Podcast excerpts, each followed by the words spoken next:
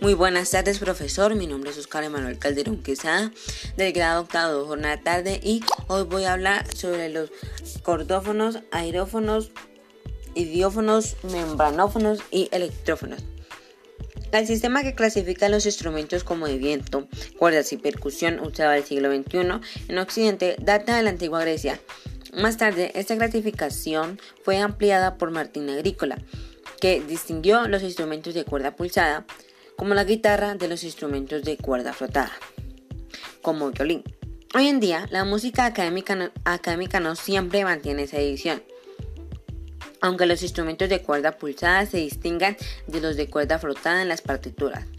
Pero hay una distinción entre los instrumentos de viento con una caña, instrumentos de viento madera, y los instrumentos de viento en general donde el aire se pone en movimiento directamente sobre los labios que pueden ser instrumentos de viento o metal.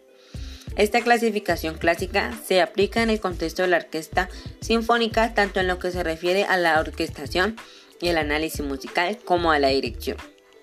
La asignación mutua entre ambas direcciones es la siguiente. Los instrumentos de cuerda son todos cordófonos, los instrumentos de viento son todos aerófonos, los instrumentos de percusión se reparten entre los grupos membranófonos e idiófonos.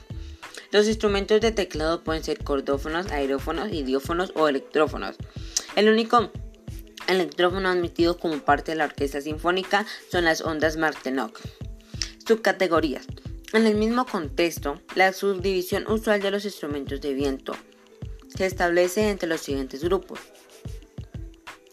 El de los instrumentos de madera, que independientemente del material de que estén construidos, incluye a los aerófonos de bisel como flauta, de lengüeta simple como clarinetes, de lengüeta doble como oboes y de lengüeta libre como el acordeón el grupo de los instrumentos de metal que comprende a los aerófonos de embocadura. Fuera del contexto de la orquesta sinfónica, podemos observar que los estudios formales de música, o por ejemplo en los conservatorios, comprenden instrumentos fuera de la orquesta como la guitarra, que es un cordófono, o el saxofón, que es un aerófono de lengüeta simple. Sin embargo, existen problemas con este sistema. Se ha visto algunas veces que los instrumentos no occidentales no se ajustan de manera adecuada a dicha clasificación.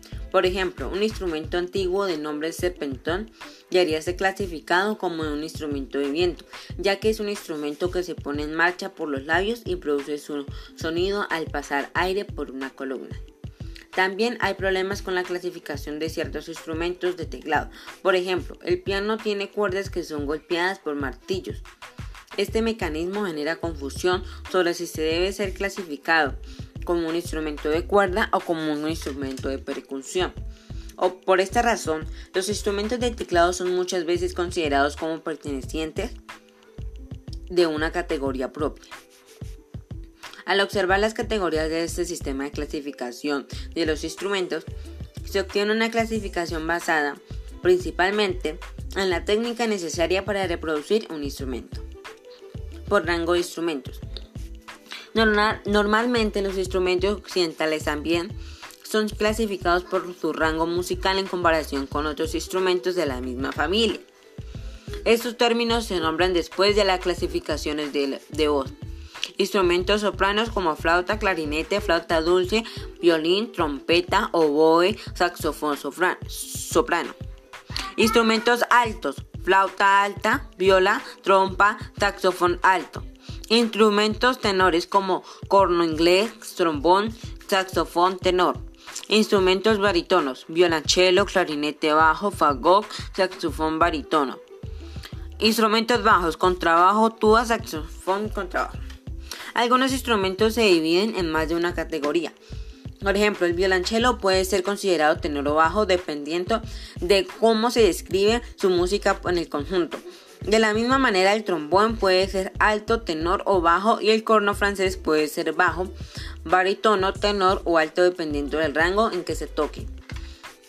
Muchos instrumentos indican con parte de su nombre su área de distribución. Algunos ejemplos de ellos son el saxofón alto, saxofón tenor, saxofón barítono, bombardino barítono, flauta alta, flauta bajo, entre otros.